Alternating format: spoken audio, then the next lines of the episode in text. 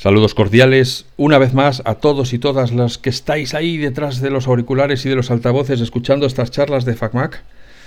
Hoy buah, nos hemos tenido que poner ropa interior limpia, zapatos y nos hemos repeinado porque viene a hablar con nosotros Borja Suara. Yo le voy a llamar pionero, a lo mejor luego él me dice que a dónde voy, pero bueno, es uno de los pioneros, porque además, como nos va a contar él, él promovió el fregado en el que estamos ahora con la, con la ley de protección de datos, etcétera, y es un abogado especialista en derecho digital y que además es profesor en universidad, en la Universidad Complutense y en otras varias universidades. Bueno, ya sabéis cómo soy yo con las presentaciones. Le saludo, que se presente él y así ya empezamos a hablar, que lo de hoy, pues hay mucha tela que cortar aquí. Hola Borja, buenos días, buenas tardes, buenas noches, ¿qué tal estás? Pues encantado de estar aquí y no sé cuándo lo van a oír esto. No sé si la gente que está detrás de los auriculares o entre los auriculares, pero bueno, buenos días, buenas tardes o buenas noches para todos los que nos escuchan. Muy bien, a ver, eh, para los que no te conozcan, preséntate, porque es que yo, antes, antes de que digas nada, es que yo me he puesto a, aquí, tengo una hoja, de hacer ruido, para que se vea que tengo una hoja donde me he copiado de lo que pone en la Wikipedia los cargos que has tenido y me faltaba hoja. Porque son todos títulos larguísimos. Asesor de Cultura en el Congreso de Diputados, director del gabinete del secretario de Estado de Cultura. Claro, ya cuando llegaba a Cultura ya tenía que hacer un, como un, así un dibujito por debajo diciendo esto sigue aquí bueno, pues el siguiente fue director general para el desarrollo de la sociedad de la información, que casi no cabía en la tarjeta. Ya, para empezar, ¿podemos decir que los nombres de las instituciones los ponen los políticos? Sí, claro. Y, así les da igual si, si se entienden o no se entienden, o mejor si no se entienden, me imagino. Bueno, hay luego algunos nombres estupendos. Por ejemplo, en, en la Secretaría de Estado de Telecomunicaciones había una subdirección general que se llamaba de recursos escasos era, la, del espectro radioeléctrico. Pero a mí me encantaba el nombre, dice Subdirección de Recursos Escasos. Bueno, por lo mira, se ha llevado la honestidad por delante. Oye, eh, pero eh, preséntate y luego ya te lanzo la primera pregunta. A ver, como bien dices tú, yo no sé si decir precursor, lo que soy es ya tirando a la mayor. Y entonces, eh, pues por cosas de la vida, porque estaba ahí en ese momento, pues efectivamente fui de los pioneros, primero de Internet y luego de la regulación de Internet, ¿no? Y gracias, por ejemplo, a que me podía conectar con la red Iris, cosa que no todo el mundo podía, y mucho antes de que la gente se pudiera instalar el router ese que hacía ruidos en casa, ¿no? Y que no había tarifa plana todavía y teníamos unas facturas de AUPA, etcétera. Entonces, yo, aparte de, de ser de letras y de ser de derecho, y, haberme especializado en filosofía del derecho. Sin embargo, pues mi estructura mental filosófica, muy acostumbrada a manejar conceptos abstractos y lo inmaterial, pues no me sentí incómodo en el mundo de lo digital y de lo intangible, pues desde jovencito y me atrajo la informática, también me atrajo que era muy parecida a la lógica, ¿no? La programación. Entonces yo siempre digo cuando me miran por encima del hombro los informáticos, que yo en el 84 hice un curso de programación en BASIC con mi Commodore 64. Entonces ya me empiezan a mirar con un poco más de respeto, venerable por, las canas. Y, bueno, y luego, aparte de eso, de, hacer mis pinitos en informática, eh, pues luego ya cuando me metí al ejercicio profesional como asesor parlamentario, pues eh, la primera ley que me tocó fue la LORTAD, que era la Ley Orgánica de Regulación del Tratamiento Automatizado de Datos, que fue la primera ley de protección de datos que hubo en el 92. Pues desde el 92 hasta el 2022, pues he participado en toda la legislación de lo que ahora llamamos derecho digital.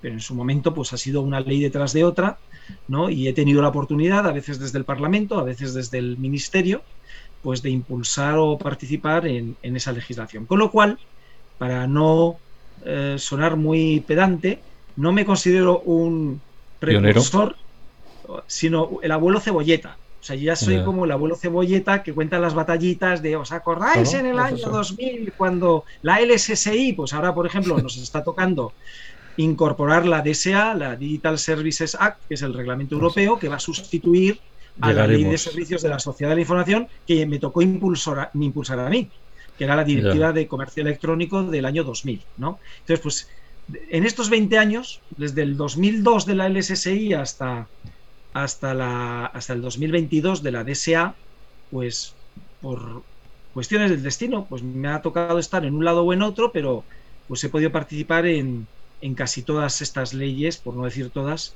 que tienen que ver con el derecho digital. Con lo cual, pues por un lado, no puedes saber de todo, y hay gente que sabe mucho más que yo de cada una de estas leyes porque se ha especializado, pero sí puedo tener una visión general, digamos. Y, además vuelvo a mis orígenes, que es la filosofía del derecho, porque a mí lo que me interesa es no perder de vista la visión general del derecho digital y del derecho del siglo XXI, ¿no? porque el derecho digital es el, siglo, es el derecho del siglo XXI. Voy a hacer la pregunta que a Manel Rives siempre le gusta, que sigamos hablando de las nuevas tecnologías todavía en 2022, ¿no quiere decir que esto mm, no está funcionando a la velocidad a la que debería? Bueno, eso son cosas que nos gusta decir para, para parecer abuelos cebolletas, ¿no? Dicen, ah, estas las nuevas tecnologías y tal. Pero bueno, las tecnologías siempre por definición son nuevas porque se van renovando, ¿no? Entonces, es verdad que llamar nuevas tecnologías a las TIC hombre, pues ya está un poco ya obsoleto, ya llevamos muchos años con las TIC, ¿no? Pero es verdad que ahora se le cambia el nombre, dice, ah, las tecnologías emergentes. ¿Y a qué se refiere emergentes? Al Big Data, la inteligencia artificial, no sé qué. Pero bueno, al final, eh, el propio concepto de tecnología, en la Oficina de Patentes y Marcas lo saben, para que una patente sea registrable, tiene que tener una novedad, tiene que ser novedosa. Si no, no es no se puede registrar la patente. ¿no? Entonces, todas las tecnologías suponen un avance respecto al anterior. Entonces, ¿podemos hablar de nuevas tecnologías? Siempre podremos hablar de nuevas tecnologías, novísimas tecnologías, emergentes, lo que queramos. Al mismo tiempo, podemos hablar de tecnología secas o las, de las distintas tecnologías, ¿no? Pero vamos, para mí esto de las nuevas tecnologías efectivamente me suena tan viejuno como lo de Internet ha venido para quedarse. Que todavía lo sigo oyendo por ahí, ¿eh? Madre mía. Y lo dirán sin sonrojo, además. O las, o las cinco Vs del Big Data. Oye, que, pero mi pregunta es, ¿por qué esto avanza tan despacio? Yo no estoy tan seguro de que avance despacio. Yo creo que avanza por barrios. Avanza por barrios. Y te doy un ejemplo. Por ejemplo, desde el comienzo, desde te hablo del año 2000, España siempre ha estado por los indicadores internacionales en los países de cabeza de administración electrónica, cosa que luego los administrados nos sorprendemos, porque cuando queremos hacer una gestión no son facilidades precisamente las que tenemos. Pero ¿qué ocurre? Que es que va por barrios que, para nuestra desgracia, ¿quién está muy bien digitalizado? La agencia tributaria, la dirección de tráfico, la seguridad social, etcétera. ¿no? O sea, todo lo que es recaudación y, y, sanción eh, está muy digitalizado. Otros temas de educación, sanidad, etcétera, pues está, lo llevamos peor, ¿no? Y ya los ayuntamientos, administraciones pequeñas, peor. Bueno, como al final los indicadores son general, generales, pues bueno, en los términos eh, generales, pues salimos bien en la foto. Luego hay barrios que están peor dotados y peor digitalizados y otros que están muy bien digitalizados, ¿no? Eh, y que no ponen ningún problema y que pues, siempre que sea pagar, la agencia tributaria no te pone ningún problema de, seguridad, ¿no? Ni te pide muchos requisitos. Entonces, eh, hay un antes y un después de la, de la pandemia porque el problema era no tecnológico, sino cultural porque había gente que seguía arrastrando los pies. Y la pandemia y el confinamiento y el teletrabajo y el tener que también dar clase a distancia, pues ha hecho una cosa buena y es que incluso los que arrastraban los pies se han tenido que poner eh, a la faena, ¿no? Y han tenido que trabajar eh, a distancia o estudiar a distancia, etcétera. Y entonces ahora estamos en otro momento que yo ya no hablo de transformación digital, sino de adaptación digital. Los últimos que no querían hacer el, pues eso, el, el éxodo ¿no? a través del desierto a la tierra prometida, pues se han dado cuenta de que no, que ya está, están, quieran o no, en el entorno digital. Entonces ahora están protestando porque les cuesta más o menos adaptarse, pero ya dan por hecho que estamos en el entorno digital.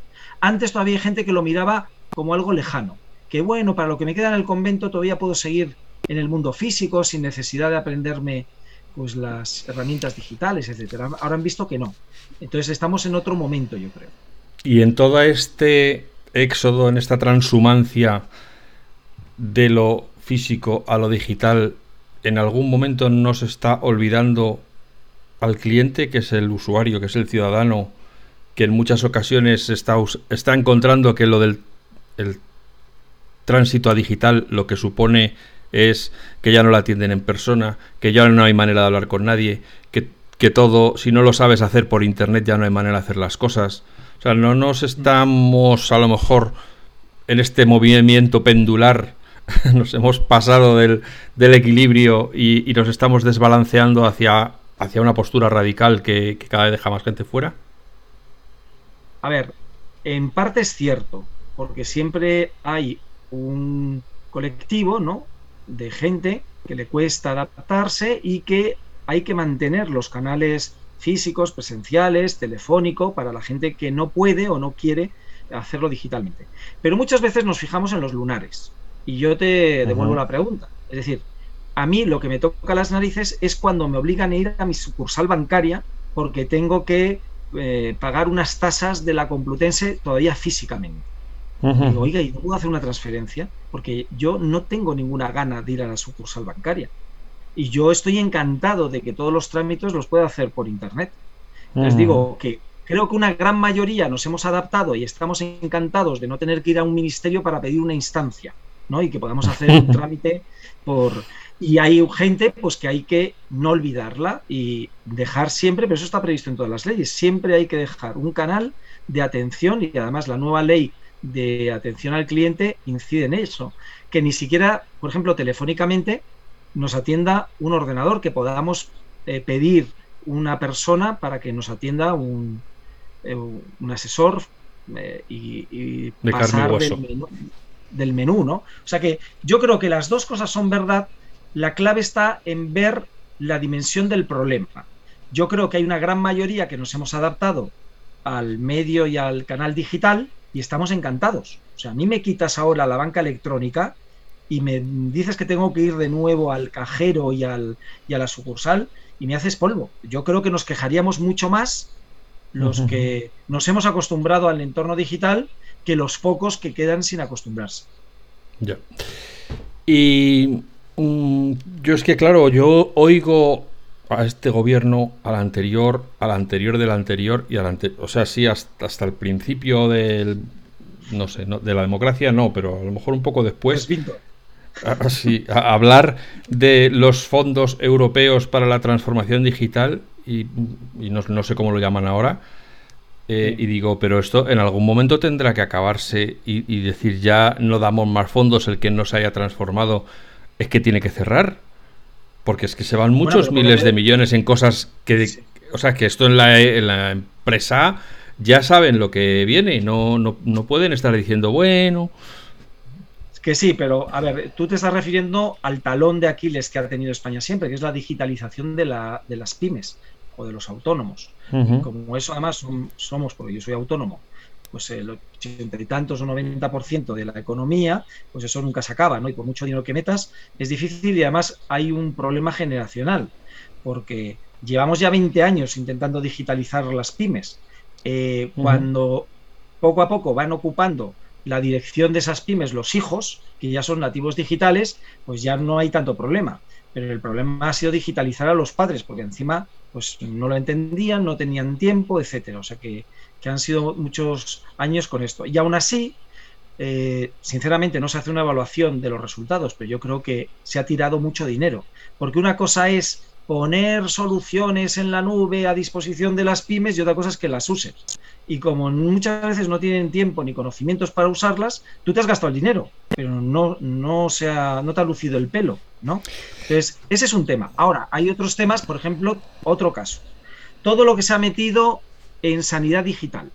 Bueno, pues yo estuve en red.es y pusimos en marcha la receta electrónica, el historial clínico electrónico, o sea, se han, se han hecho muchas cosas, todavía uh -huh. queda mucha por hacer. pero se han hecho muchas cosas. Ahora a nadie se le ocurre el poner una receta manuscrita e ir a la farmacia porque te piden la tarjeta sanitaria, que ahí está ya tu medicación, etcétera. Está mucho más controlado, no solo desde el punto de vista del gasto farmacéutico, que fue una de las razones que impulsó. A mí me dieron un dato que no se conoce. Y yo digo, mira, solo por eso eh, es necesario impulsar la, la receta electrónica. Y es, alguien se había tomado la molestia de calcular el número de personas que habían muerto en España porque el farmacéutico no había entendido la letra del médico de la receta y le había dado un fármaco que no era el que le había prescrito el médico y le había sentado como un tiro y se había y se había muerto, ¿no? Bueno, pues casos como eso, la receta electrónica, el historial clínico o por ejemplo, la conectividad. España es uno de los países que mejor conectividad tiene del mundo no solo de España, sino mucho mejor que la de Estados Unidos, etcétera. Entre otras cosas, ¿por qué? Porque muchos de esos fondos, que eran fondos territoriales, para determinadas comunidades autónomas que estaban, se llaman Objetivo 1, se invirtieron en que llegara la conectividad a zonas que no eran comercialmente atractivas para las operadoras. Entonces que no iba a llegar o iba a llegar muy tarde. Y entonces se les compensó a las operadoras para que pudiesen llegar, pues eso, hasta el último pueblo de España. Todavía hay alguna zona que no llega, pero que creo que no llega, mm, no sé si era al 2 o al 4% de, de la población, ¿no? Entonces, esos, esos fondos, pues yo creo que están bien gastados, porque para eso están los fondos, para intentar que toda la población tenga acceso a Internet en unas condiciones eh, similares, ¿no? Lo que pasa es que muchas veces no se habla de ello. Y, en educación, por ejemplo, pues se han destinado siempre fondos no solo para equipamiento, sino para conectividad, para contenidos eh, educativos, etcétera.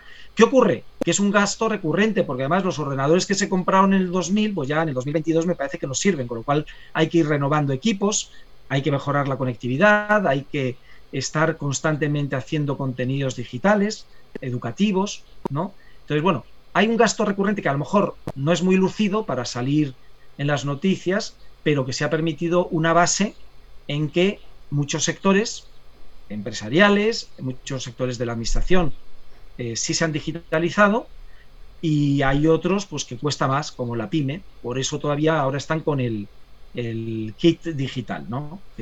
vale, pero yo, yo digo, yo pienso en, mi, en mi cabeza hueca, si no se dieran ayudas y entonces se digitalizaran en cada sector las empresas que lo tienen claro, esas acabarían ganando, las otras acabarían cerrando y su espacio lo ocuparían nuevas empresas que nacerían ya digitalizadas, que es como ha funcionado hasta ahora la ley de la oferta y la demanda. Tú eres más competitivo que yo, me acabas comiendo la tostada, por lo tanto yo acabo cerrando. Sí, pero con una diferencia, y es que en el comercio electrónico no se va a ocupar por eh, pymes digitales, se va a ocupar por Amazon o por grandes plataformas, que ya está ocurriendo. Entonces, el problema es que si tú quieres mantener un ecosistema digital, tienes que ayudar a las pymes que ya existen a digitalizarse, porque si no, todavía le dejas más campo, si van dejando las que vayan muriendo por no estar digitalizadas, pues ese terreno, ¿quién lo va a ocupar? Las grandes plataformas, Amazon, AliExpress o quien sea, o el corte inglés, ¿no? Eh, entonces, lo que vas a tener es tres, cuatro operadores, grandes plataformas y muy pocas eh, pymes digitales. De hecho, en todas las ciudades de, España.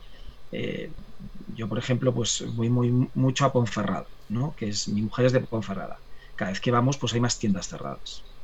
Tiendas físicas, pero entre otras cosas porque aparte de ser físicas, tampoco se han digitalizado. Y cada vez entra menos gente por la puerta, porque cada vez la gente compra más por internet. entonces, si solo eres física y encima nadie te ayuda a digitalizarte, pues te mueres, pero no vas a ser sustituido por una startup española digital. Vas a ser sustituida por una gran plataforma, que además ninguna es española, ni siquiera europea. La única, bueno, el corte inglés, pero vamos, digo que Amazon y AliExpress pues no son españolas ni europeas. Bueno, el corte inglés ya tampoco es tan española, ¿no? Bueno, me refiero a que al final está aquí en España, la sede la tiene en España, más allá de, los inversores, ¿no? Pero bueno, es un referente español. O sea, nadie, nadie diría que el corte inglés, pese al nombre, no es española, porque es una de las pocas instituciones que vertebran España. Desde luego. Eh, tú estuviste en, el ajo cuando se implantó la ley, la GDPR, esta, la, la ley de protección de datos, etcétera, que nos lleva a este reglamento europeo. Sí, a esta pesadilla recurrente del aceptar cookies, rechazar cookies, eh, leer eh, y rechazar unas pero aceptar otras, y, eso cada semana o cada dos semanas en todos los sitios que visitas cada día.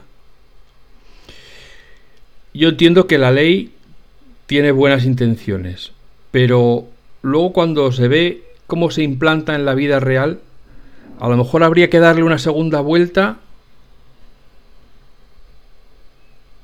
Sí, yo estoy completamente de acuerdo, pero a ver, esto parte de unos principios que son más de derecho que de Internet y que yo creo que, hay que revisar efectivamente. El principio no está mal, el principio es que nadie puede usar tus datos sin tu consentimiento. ¿Qué ocurre? Que luego ese consentimiento no es verdad, es la gran mentira de Internet, he leído y acepto los términos y condiciones de uso, o he leído y acepto las cookies y lo que van a hacer con mis datos, porque nadie se lo lee. Pero verdad es que nadie se lo lee porque si se lo leyera no lo entenderían y aunque lo entendieran no podrían negociarlo. Tú no puedes llamar a Zuckerberg y decirle, oye, que esta cláusula me la quites porque no me convence. O sea, yo siempre digo, estos son contratos de adhesión donde son como las lentejas. Si quieres las comes y si no las dejas. Pero si quieres usar una plataforma, pues tienes que aceptar sus términos y condiciones de uso. ¿Qué ocurre? Que alguien, no los usuarios, alguien, una autoridad, debería leerse todos esos términos y condiciones de uso y examinar, auditarlos para ver si son conformes con la legalidad española y europea. Y si no son conformes con la legalidad española y europea, declarar esas cláusulas nulas y decirle a la empresa que usted no puede prestar servicios en España o en Europa si no me cambia estas cláusulas. Y eso lo debería hacer una autoridad. ¿Por qué? Porque los usuarios ni tenemos tiempo ni tenemos los conocimientos. Y además es mejor que se lo vea una autoridad para todos los millones de usuarios que no tengamos que mirar todos los millones de usuarios antes de aceptar las condiciones. Entonces, si a mí me dijeran, oye, este, estas eh, condiciones, estos términos y condiciones de uso de esta plataforma, los ha visto la Agencia de Protección de Datos, el Ministerio de Consumo, quien sea, una autoridad, y dice que están bien y que además las que estaban mal les han obligado a, borrarlas, pues yo ya daría acepto con mucha más tranquilidad, ¿no? Pero si va a depender de mí, pues al final dices, oiga, es un consentimiento que realmente no es informado, porque informado no quiere decir que no haya un texto de 18 páginas, eso no es informar. Informar es que yo sepa a qué me estoy comprometiendo. Y cuando damos al botoncito, no sé a qué me estoy comprometiendo. Pueden hacer lo que les dé la gana. Mi miedo ahora es con las nuevas leyes que ha aprobado la ley de, de digitales y de la DMA y la DSA se llama, de servicios digitales. Eh, servicios digitales y mercados digitales. Claro, que presuntamente en el espíritu pretende lo mismo, que los pequeños actores puedan competir teniendo acceso a las tecnologías de, o, siendo compatibles con los grandes actores, me temo que al final ocurra una cosa similar, que sí, que el espíritu de la ley es muy bueno, pero la implementación en el mundo real sea una catástrofe para el usuario. Bueno, eh, esperemos que no. A ver, justamente la DSA, que es la Digital Services Act, y la DMA, que es la Digital Markets Act, son, son, dos leyes o dos reglamentos europeos, pues son de aplicación directa, que eh, es el desdoblamiento de la Directiva de Comercio Electrónico del año 2000 y justamente se han desdoblado para una fijarse más en los temas de competencia y permitir el ecosistema digital y la competitividad de que las grandes plataformas no absorban a las pequeñas, ¿no? Y por otro lado, el reglamento de servicios digitales lo que pretende es justamente asegurar que las empresas pequeñas y grandes pues presten los servicios digitales pues en una eh, en unas condiciones en que esté más protegido el consumidor digital y el usuario digital. Porque eso sí que he notado yo, eh, no por razón de la tecnología, sino por falta de cultura de la gente, falta de cultura digital, que hay muchas empresas que se aprovechan de los consumidores y usuarios y eh, les engañan diciendo que no, que como estamos en el entorno digital, pues que no existen los mismos derechos que en el entorno físico. Por ejemplo, el derecho de desistimiento. Tú tienes claro que si compras algo en el mundo físico, puedes desistir, tienes 14 días para desistir sin ninguna razón. Y sin embargo, hay algunas empresas que yo he estado en algún caso, ¿no? Donde estafaban directamente a sus usuarios y luego cuando querían que les devolvieran el dinero decían que no, que el, en el entorno digital, si la compra ha sido digital, entonces no hay derecho de desistimiento. Bueno, pero eso es un problema, insisto, de que hay mucho sinvergüenza que se aprovecha del desconocimiento que tiene la gente en el entorno digital, pero no porque la ley esté mal, sino porque hay mucho sinvergüenza. Y entonces las leyes están mejorando justamente para combatir a, a, esas empresas que realizan malas prácticas, cuando no directamente estafas, y, las leyes no están mal, lo que suele estar mal es la aplicación de las leyes o la no aplicación de las leyes, ¿no? Entonces yo sí creo que la DSA y la DMA son un avance respecto a una ley que tenía ya 22 años.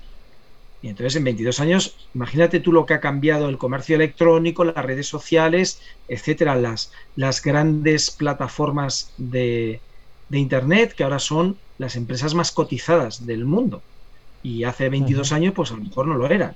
O sea, que tienen un poder que antes no tenían y por eso hay que intentar limitarlo y sobre todo obligarles a unas eh, pues unas condiciones de transparencia, de auditoría, etcétera, que antes no estaban. y no solo en temas de protección y no solo en temas de protección de datos, sino de competencia, de servicios, etcétera. Me gustaría, eh, porque claro, yo este tema eh, desde, mi, desde la web en FacMac, pues claro, publico todos los días eh, noticias sobre tecnología y, y, es un tema que me viene a la cabeza una y otra vez, es una pregunta que la tengo yo en la cabeza, te la voy a hacer a ti para que tú me digas que no, que por supuesto que no, que hombre, ¿cómo va a ser esto así? Pero estamos llegando a un punto en el que la autoridad es un enemigo del ciudadano donde el afán de controlar, de vigilar, de modificar sus libertades, de vigilar, de saber dónde va, con quién va, eh, es, está absolutamente fuera de toda de toda proporcionalidad.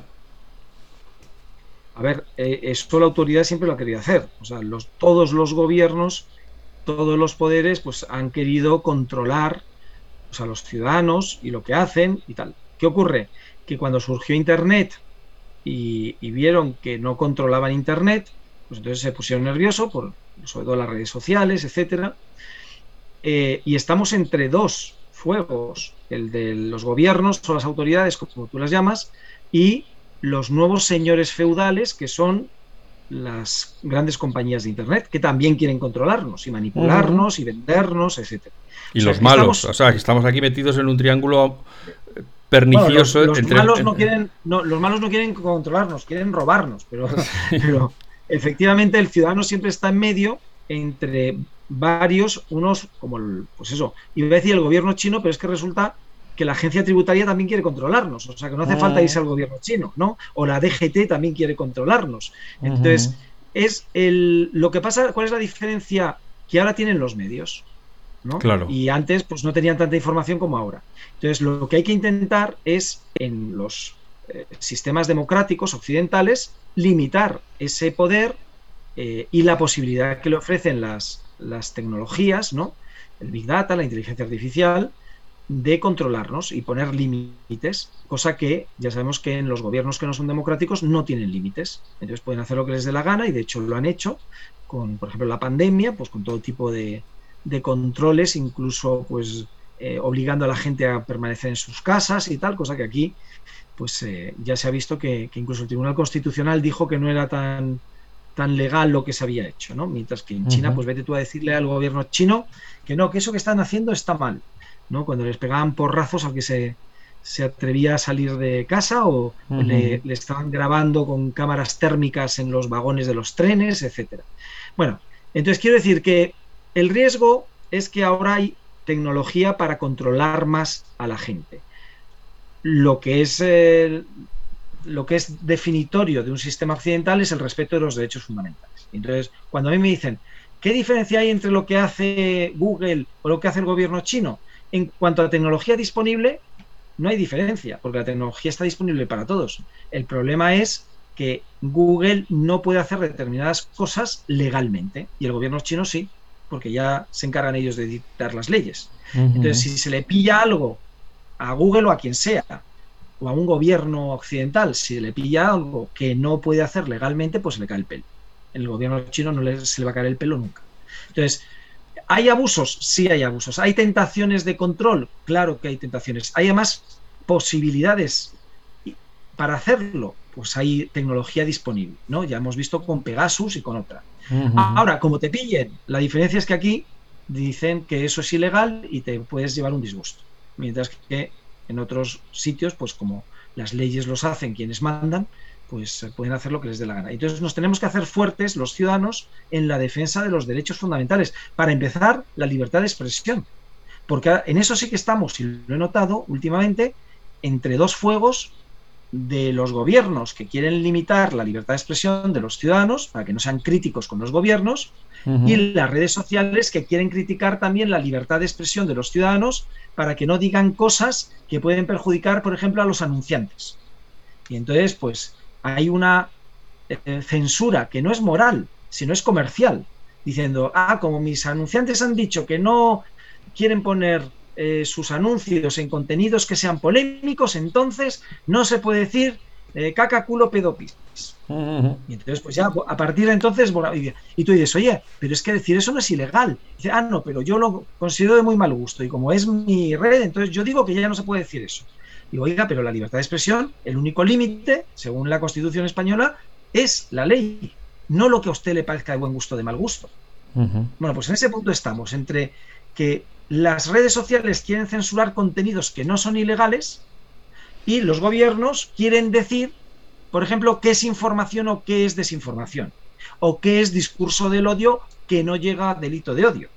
Porque si llegara a delito de odio lo dirían los jueces. Quieren censurar cosas que no llegan a delito, pero que ellos dicen que es discurso del odio.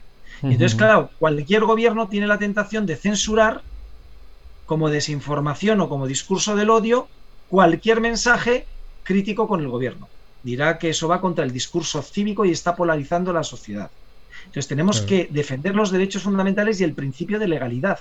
Es decir, oiga, no puede censurar lo que a usted le parezca. Solo se pueden censurar contenidos ilegales, que no es censura. Eso es aplicar la ley. Porque si hay eh, un, contenido que es, que es apología del terrorismo o de pornografía infantil o de tal, pues eso está en el Código Penal. Entonces, todo lo que esté en el Código Penal, pues que se retire. Lo que no esté prohibido, ¿por qué se censura? Ya. Eh, para los eh, oyentes de largo recorrido de este podcast, eh, recordarán que ya hace meses hicimos con nuestro común amigo de Borja y mío, mm, Víctor Salgado, un, episodio hablando sobre pornografía infantil, las normativas, vamos, las medidas que iba a implantar Apple y los, los retos que planteaba ese, tipo de aplicaciones de medidas. Y Google, cuando Víctor, a través de su despacho, subió la noticia de que había participado en ese podcast, le censuró la imagen, no, le censuró la noticia porque tenía la palabra pornografía. y no se puede decir pornografía. Y cuando dijo, pero, oiga, es que esto está en contra de la porno, estamos hablando en contra de la pornografía. Dice, ya, pero las normas de Google dicen que no se pueden utilizar imágenes que no se refieran exactamente, porque claro, nosotros para hablar de pornografía infantil usamos en la portada unos emojis de la, pues estas las gemelas Olsen bailando, los niños, la niña, tal, tal, tal, tal. Eh, y entonces decían no, porque el, tema no se corresponde con la imagen que se está utilizando y eso puede, eh, bueno, toda una tergiversación del argumento para que al final no se lo, no se lo repusieron, vamos, que nunca, nunca pudo volver a publicar sobre ese, sobre ese bueno, pues Eso, eso, es lo que no puede ser. Y entonces yo, por ejemplo, vengo defendiendo desde hace mucho tiempo y está prevista en la Directiva de Servicios de, Digitales que haya un organismo independiente, sectorial, con eh, profesionales independientes, que cuando haya una decisión de censura de una red social y el usuario no esté de acuerdo, pueda eh, ir a ese organismo, a ese jurado, como si fuera el bar del fútbol, ¿no? A ver la repetición de la jugada y para que diga si tiene razón el, la plataforma o tiene razón el usuario, ¿no? Y pueda eh, ser una especie de, de trámite de, de, revisión, ¿no? De, eh, de segunda instancia, porque tampoco porque te borren un mensaje vas a ir a los tribunales, ¿no? Pero digo, oiga, usted no tiene derecho a borrarme eso porque eso me ampara la libertad de expresión y, solo lo que usted puede borrar, no solo puede, sino que tiene que borrar los contenidos que sean claramente ilegales, pero no lo que a usted le parezca. Pero según se me empiezan a amontonar ya las preguntas. ¿eh? Ya os aviso que si me oís así como un poco acelerado es porque mi mente va más rápido de lo que puedo hablar. Eh, según la ley, ni los Google, ni los Apple, ni los tal podrían comercializar con nuestros datos eh, porque todos sus servidores están fuera del territorio de la UE, o la mayor parte de los servidores. No, no garantizan que los datos no vayan a dejar la UE y sin embargo, ¿quién le pone ese cascabel al gato? Ahora con las nuevas leyes sí parece que les va. Bueno, el otro día Dinamarca le mandó a, Google a escardar bueno, es el viejo problema, el viejo problema que ha empezado ahora y lleva no sé cuántos años funcionando, de si Google Analytics manda los datos a analizar a Estados Unidos y entonces como ya no está vigente el, convenio de puerto seguro que ha tenido distintos nombres, ¿no? Luego el Privacy Shield y ahora hay un nuevo hay un nuevo que todavía no conocemos el texto. Entonces, si hubiera un eh, tratado en el que se eh, garantiza el mismo nivel de protección en Estados Unidos que en Europa, pues no habría problema que se, los servidores estén en Estados Unidos en Europa. Como eso, eh, ese tratado ha sido denunciado varias veces, dos veces, y, el Tribunal Europeo de Justicia pues lo ha anulado, pues ahora estamos en una especie de limbo que, no se sabe. De todas formas, ya muchas de las grandes multinacionales norteamericanas lo que han hecho es crear filiales europeas que están la sede en Europa y que los servidores en los que se tratan los datos están en Europa, etcétera. Con lo cual hay una forma de algunos, ¿no? Sobre todo, por ejemplo, las nubes, las nubes son locales y hay una nube europea y, ahí se almacenan los datos de empresas y de ciudadanos europeos. Pero es verdad que todavía hay algunos datos que necesitan hacer transferencia internacional, pero no solo de redes sociales, por ejemplo, sino de tarjetas de crédito.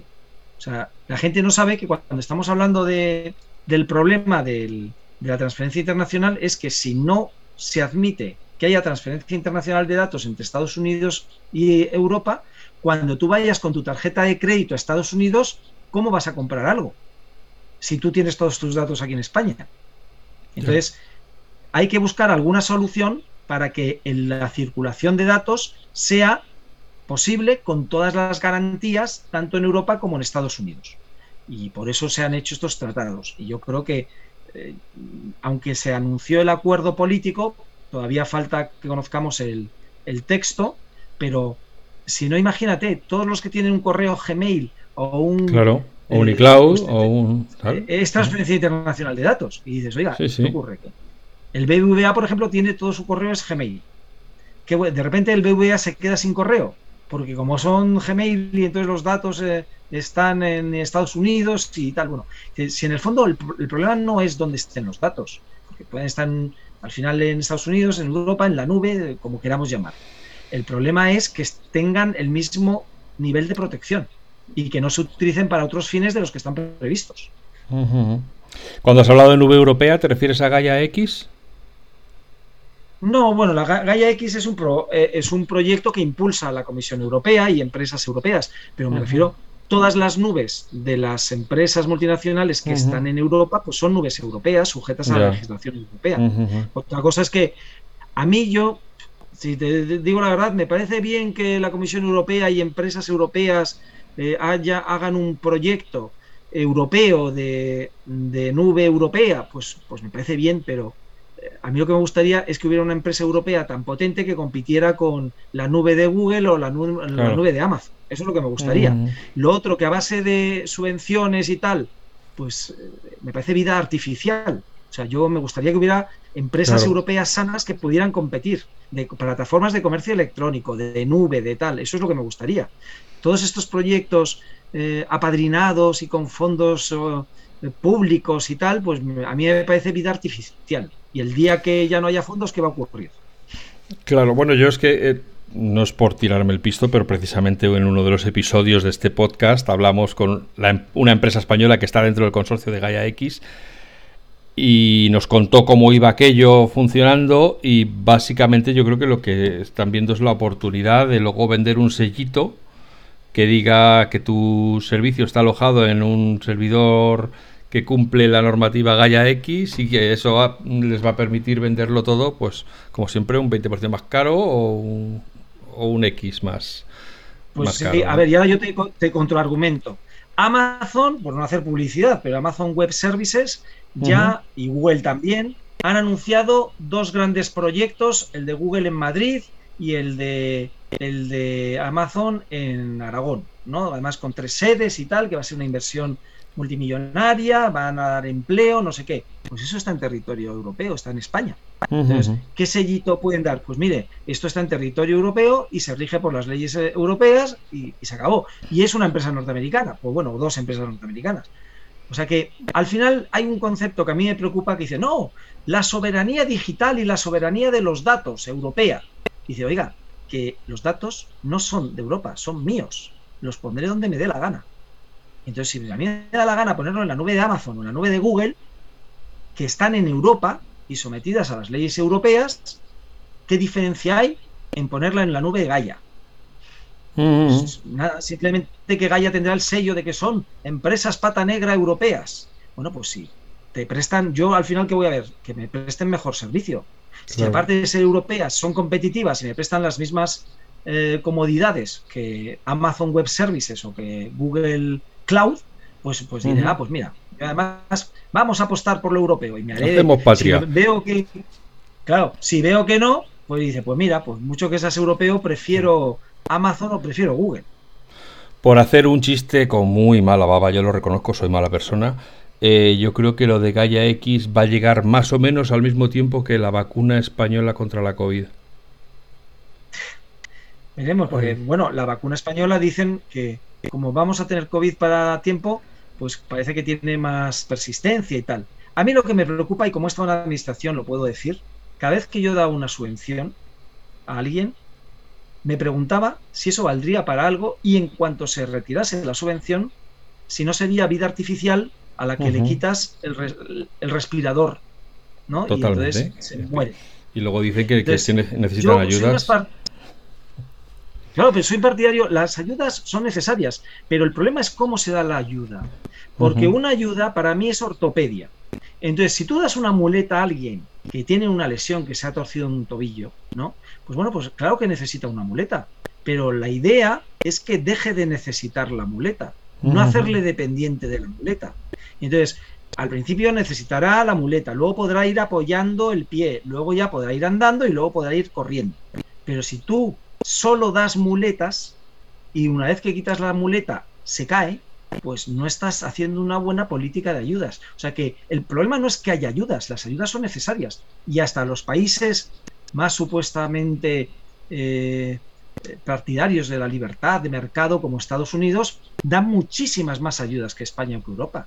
Pero la idea es de, en un determinado momento, en una determinada dirección, para impulsar un determinado sector que lo está pasando mal, pero en cuanto puedes, que camine solo y que corra y que sea competitivo.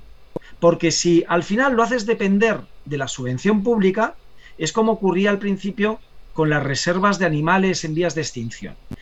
Los metían en una reserva, les daban de comer todos los días y luego no los podías volver a soltar al medio natural porque se los comían. Les habías acostumbrado a la sopa boba y entonces no eran competitivos, habían perdido el instinto de supervivencia, etc. Cine español, cine español. Bueno, el cine español, curiosamente, ha demostrado que hay parte que es competitivo cuando se cambiaron las ayudas que antes eran por proyecto a darlas por taquilla. Entonces, los que demostraron que sabían hacer películas que gustaba al público, de la taquilla tenían una parte de subvención. O, para no hablar solo de cine, el audiovisual español las series españolas están triunfando en todo el mundo. O sea, que hemos demostrado que somos competitivos. No, no, no, tenemos que estarnos fustigando todo el día. El cine español y las series españolas son competitivas. Otra cosa es que había mucha gente que había decidido que quería ser director de cine y había decidido que todos los demás españoles teníamos que subvencionarle su hobby, que era ser director de cine. Pero luego hacía películas que no interesaba a nadie. Y entonces dice, oiga, esto tiene que tener un límite. Si usted demuestra que sabe hacer películas, estupendo, porque al principio le podemos ayudar, porque España es un mercado pequeño y necesita ayudas para amortizar la inversión, pero luego tiene que poder competir. El problema es que aquí cualquiera decía con ser, no, yo es que soy cineasta y entonces necesito para hacer el cine de autor que yo quiero que me paguéis todos los españoles pues un, un dinero. Y luego hago una película que no viene ni mi familia a verla. Y dice, pues hombre, eso no. Pero eh, tampoco carguemos las cintas porque también somos muy de fustigarnos y yo rompo una lanza a favor del cine español y del audiovisual español, que es muy competitivo y sobre todo, por ejemplo, La Casa de Papel, series españolas que están triunfando y se están haciendo versiones en muchos países y, películas también. Entonces, lo que pasa que vamos, a decir también... Hollywood hace no, que digo que vamos a decir también que, que vemos muchas películas americanas malas y nos las comemos igual. Era lo que te iba a decir. Hollywood hace un, como una industria películas buenas, películas mediocres y películas malísimas. Con que haga cuatro películas buenas, salvan el año, pero te las venden todas. Te las venden todas porque hacen paquetes y entonces si quieres la superproducción te tienes que tragar pues las mediocres y las malas, ¿no? O las TV movies, no sé qué. Bueno, pues eso es una industria eh, nadie en ninguna industria hace obras maestras todos los días, pero lo que tienes que hacer es intentar el, que se llama la teoría de la locomotora y los vagones. Hacer unos productos muy buenos, que sean la locomotora, que tire de los otros vagones, que a lo mejor no son tan buenos, pero pues te dan de comer, ¿no? En cine se llaman las películas, decía García Berlanga, alimenticias, porque son las que te han de comer y de vez en cuando, decía García Berlanga, me sale una película que no está mal. Pero las otras son pues de lo que yo vivo, de... Y nosotros en nuestro trabajo pues hacemos cosas normalitas y de repente pues hacemos una cosa que está especialmente bien, pero tenemos que comer todos los días, ¿no? y entonces yo creo que tampoco nos tenemos que fustigar en que haya subvenciones, porque si no damos subvenciones a las que están empezando, pues no podremos tener algún día cosechar pues empresas que, ahora ya tenemos unicornios y empresas que se venden y, españoles que están en multinacionales en puestos directivos porque han sido absorbidas o compradas por grandes empresas. O sea que yo creo que somos muy críticos con, en el terreno tecnológico con los españoles y estamos muy reconocidos. Y el otro día salía el, el director del MIT diciendo que ahí se peleaban por los españoles. Porque era gente muy bien formada. ¿Qué dice Pegasus de los políticos españoles? ¿Qué, dice Pegasus o qué dicen los políticos españoles no, de Pegasus? No, no, o sea, que, pues que, se hayan infectado de Pegasus durante meses y no lo hayan descubierto hasta que alguien lo ha dicho tal, eh, ¿qué dice de ellos? Y de la tecnología, que, de lo que, lo que saben de tecnología. Bueno, pues bueno, a ver, cualquiera que sepa un poco de ciberseguridad sabe que primero no es solo Pegasus, hay muchas empresas que se dedican a programas espías. Y segundo, que Pegasus era especialmente bueno porque era indetectable. Con lo cual decir, ah, es que no se dieron cuenta, y de coño, por eso era tan bueno, porque era indetectable. Y hasta que no salió un tío que estaba metido en el laboratorio este canadiense y que se aparecieron, pues nadie se había enterado. Pero vamos, tampoco somos especialmente tontos los españoles. Habían eh, también intervenido los móviles, no Pegasus, sino anteriores eh, hackeos de Merkel, de Macron y de tal. O sea que los servicios de inteligencia de todos los países lo que se dedican es a espiar a otros países, ¿no? Entonces, a mí que alguien se sorprenda de que los espías espíen, me parece bastante ingenuo. ¿No? Otra cosa es que tú tienes que tener servicios de contrainteligencia para intentar evitar que los otros países te espíen a ti. Pero ya hemos visto que hasta la NSA, pues eso, llegó a infiltrarse y, a, controlar el teléfono de Merkel y era un aliado. ¿no? Y luego tuvieron que pedir perdón y todas esas cosas. O sea que a mí eso no me preocupa tanto porque al final, eh, pues todo se acaba sabiendo.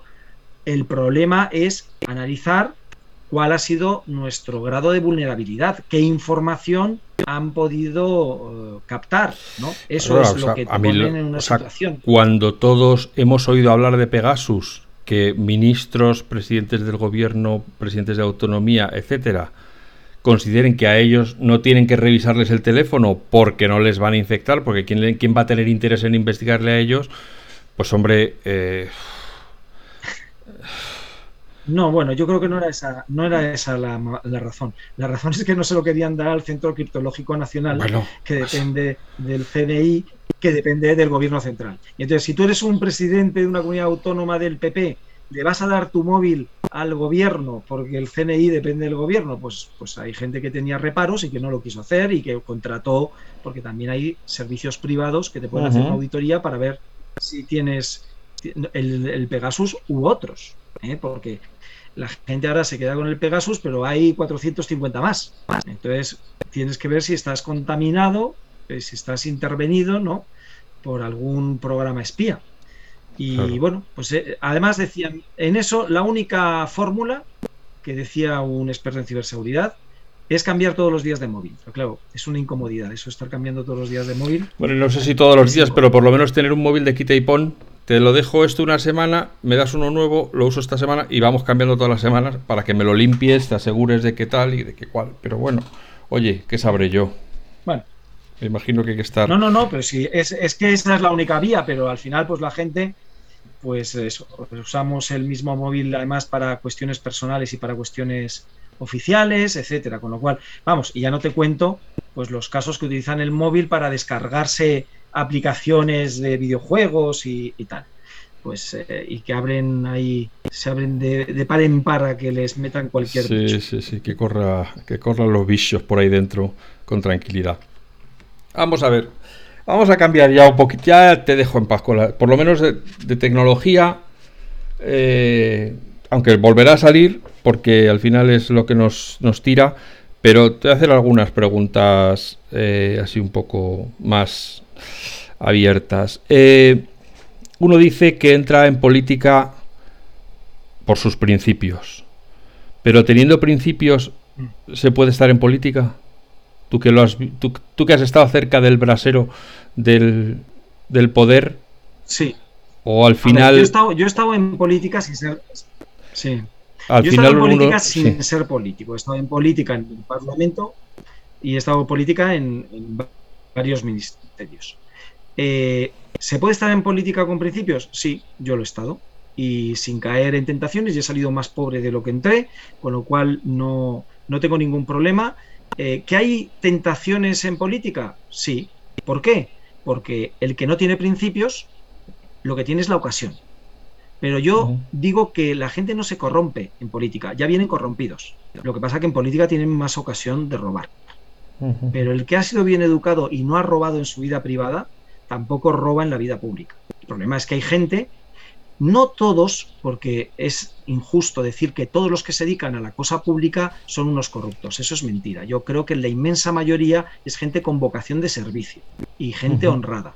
Pero es verdad que los casos que hay de corrupción, que son estadísticamente una minoría respecto a toda la gente que se dedica a la cosa pública, pues son muy sonados. Pero es que son sinvergüenzas, que ya eran sinvergüenzas desde pequeñitos o en la vida privada y que defraudaban lo que podían y que engañaban si podían. Lo que pasa que robaban a pequeñas escalas.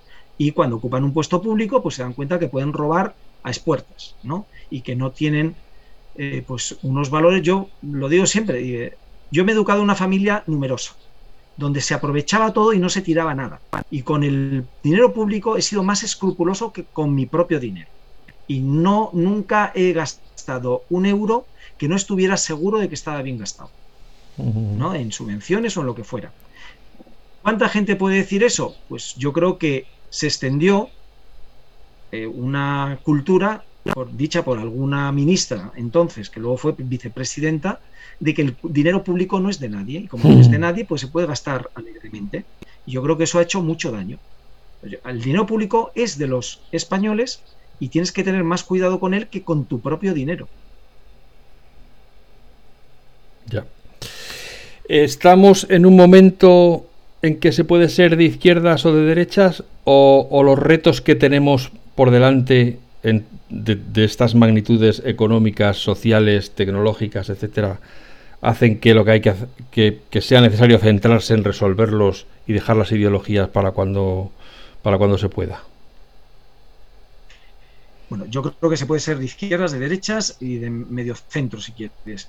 Eh, el problema es que yo no soy muy amigo de las etiquetas. Y además, en cuanto empiezas a hablar con alguien que ya se autopone una etiqueta, dice, y como yo soy socialista o liberal o lo de derechas, entonces pienso que no sé qué. dice, pues no, tú pensarás lo que sea y luego porque piensas así, te colocarás más próximo a un partido o a otro, ¿no? Entonces, y además es que luego tampoco dices, oiga, mm, ¿qué pasa? Que ser de izquierda son los que tienen eh, una especial sensibilidad con la justicia social. Pues mira, yo he hecho derecho porque tengo una especial sensibilidad por la justicia. Además he hecho filosofía del derecho, porque lo que me interesa es la justicia. Y dice, yo por eso soy de izquierdas. la preocupación por la justicia es un problema de izquierdas. Y cuando me dicen, ¿tú eres de derechas o de izquierda? Y yo soy de derecho. Porque me preocupa la justicia. Todos los ámbitos y en algunas cosas, hablando con la gente, pues te sientes, pues oye, estos en esto tienen razón y estos en esto tienen más razón o lo que sea. Entonces, no soy muy amigo de las etiquetas, pero al final, a tu pregunta, creo que cuando te pones ante temas concretos, los acuerdos son muy fáciles. Los acuerdos son muy fáciles. Cuando te pones en plano de las grandes ideas y de tal, pues bueno, pues a lo mejor hay posturas legítimas para todos los, los temas. Pero cuando te, oye, que cómo digitalizamos la pyme en España. Pues chico, yo no sé si ahí hay mucha diferencia entre ser de una ideología o de otro. Lo que hace falta es ser eficaz y que además que haya una evaluación de resultados. Eso es importante. Porque si no, el populismo lo admite todo. Dice, oiga, la mejor forma de luchar contra los populismos es ver qué resultado tiene. Y dice, pues esto funciona, esto no funciona. Y entonces tenemos que ir no a soluciones de izquierda, de derechas, de medio centro. Habrá que ir a soluciones que funcionan, que es mejor para los españoles y que les ayuda a vender más o que a que se digitalicen mejor, yo que sé, o a que puedan utilizar el teletrabajo o la eh, educación a distancia. Bueno, eh, que tengan mayor conectividad. Que el llevar la conectividad a, los últimos pueblos de España es de izquierdas o de derechas yo qué sé, mientras llegue la conectividad, dame pan y llámame tonto. O sea, a mí me dan lo mismo los nombres, quiero que se solucionen los problemas. Ya. Eh, ya para que a los que están escuchando esto les acabe de dar la apoplejía, leyendo tu, blog, eh, he visto un término que me, que me ha gustado y me gustaría que me contaras un poco de sobre ello, que es la suidad. La relación de pertenencia o no pertenencia. Bueno, a ver, esto ya para los pocos minutos que quedan voy a abreviar porque esa es mi tesis doctoral. A ver, la suidad es un concepto de, de, la escolástica española, ni más ni menos, del siglo XVII. ¿Y por qué es importante? Porque Además, a mí me gustaba el latín y quise hacer una tesis doctoral de un tratado en latín para traducirlo y luego comentarlo. Bueno, pues ¿por qué me interesó este concepto? Que yo no lo había oído nunca, como no lo habrán oído la mayoría de los que nos escuchan. Claro. Porque en el, siglo XVII decían los juristas, teólogos españoles, decían, ¿qué es la justicia? Dice, pues desde el derecho romano se dice que la justicia es la constante y perpetua voluntad de dar a cada uno lo suyo, ¿no? Y dice, bueno, pero ¿qué es lo suyo de cada uno? Y del concepto de lo suyo sale el sustantivo abstracto la suidad. Y entonces, ¿qué cosas decimos que son nuestras, mías, tuyas o suyas? Y entonces todo el mundo cree que como mío, tuyo y suyo es un adjetivo pronombre posesivo, pues que todo lo que decimos que es nuestro es una propiedad. Y enseguida estos escolásticos decían no, porque, por ejemplo, mi país no es de mi propiedad, ¿no? Mi mujer no es de mi propiedad, mis hijos no son una propiedad. Y entonces dijeron, es una suidad. La propiedad es un tipo de suidad, pero no todas las suidades son propiedades.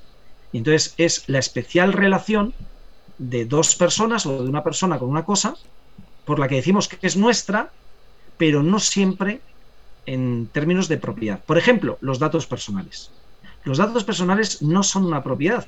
Por eso están en el artículo 18 de la Constitución, que son los derechos de la personalidad, conjunto al honor, la intimidad y la propia imagen, que tampoco son propiedades. Tu honor no es una propiedad, ni tu intimidad, ni tu imagen. Puedes explotarla económicamente, pero son derechos de la personalidad, no son derechos de propiedad.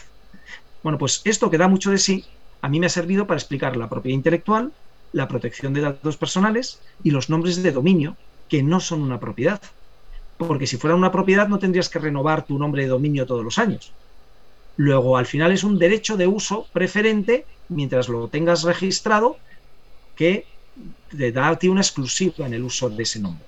Bueno, pues este concepto de suidad es muy importante, sobre todo en protección de datos, porque lo único que dices es que cuando dices que un dato es nuestro, no es que sea nuestro en propiedad, porque yo he nacido en Madrid y el dato Madrid no me pertenece en propiedad, pero tengo una relación con el dato Madrid. Es mío en el sentido de que hay una flechita entre el dato Madrid y yo, que dice algo de mí. Pero lo que realmente se protege no es el dato Madrid, lo que se protege es mi intimidad. Yo no quiero que se sepa ese dato, que no es mío, pero porque dice algo de mí. Entonces lo que se protege es la intimidad de las personas. Entonces, la suidad te aclara ese concepto. Es decir, oiga, la pregunta clave no es de quién son los datos en el sentido de propiedad, sino a quién afectan los datos. Y esos datos me afectan a mi intimidad. Por eso yo tengo derecho a que se proteja no los datos, sino mi intimidad. Y para mí, por eso es un concepto, por un lado, genial, ¿no? Porque era tan evidente, pero nadie se había puesto a reflexionar qué es lo suyo de cada uno, a qué llamamos nuestro y qué tipos de suidades puede haber. No todo es una propiedad. Y, por ejemplo, el derecho a la propia imagen, pues es una, una suidad. Dice, yo tengo derecho a que eh, nadie difunda una foto en la que yo salga, aunque la foto no sea de mi propiedad, porque yo salgo en la foto. Y eso es un derecho a la propia imagen, que es una suidad, no es una propiedad. Te ha faltado soltar así el micrófono desde arriba y decir ¡boom! Y ahí lo dejo. bueno, es que me has tocado en el, punto, en el punto clave que es mi tesis doctoral. bueno, fíjate, tantos años después y aún lo sigues recordando. Es que tú eres un imprudente. A un doctorado no, no le puedes preguntar sobre su tesis doctoral. Me lo apunto. No mencionarás la tesis en casa del doctorado. pues eh, amigos y amigas, ya veis eh, por qué una hora con Borja Suara se hace muy corta. Podríamos estar con él parafraseando el título de la obra literaria Cinco horas con Borja y aún seguiríamos teniendo preguntas y, e ideas de las cuales nos gustaría conocer lo que él piensa.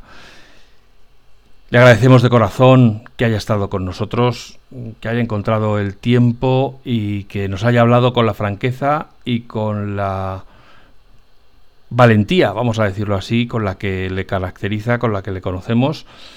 Y a vosotros que, como siempre, seáis felices, seáis buenas personas y que nos escuchemos de nuevo muy pronto. Gracias.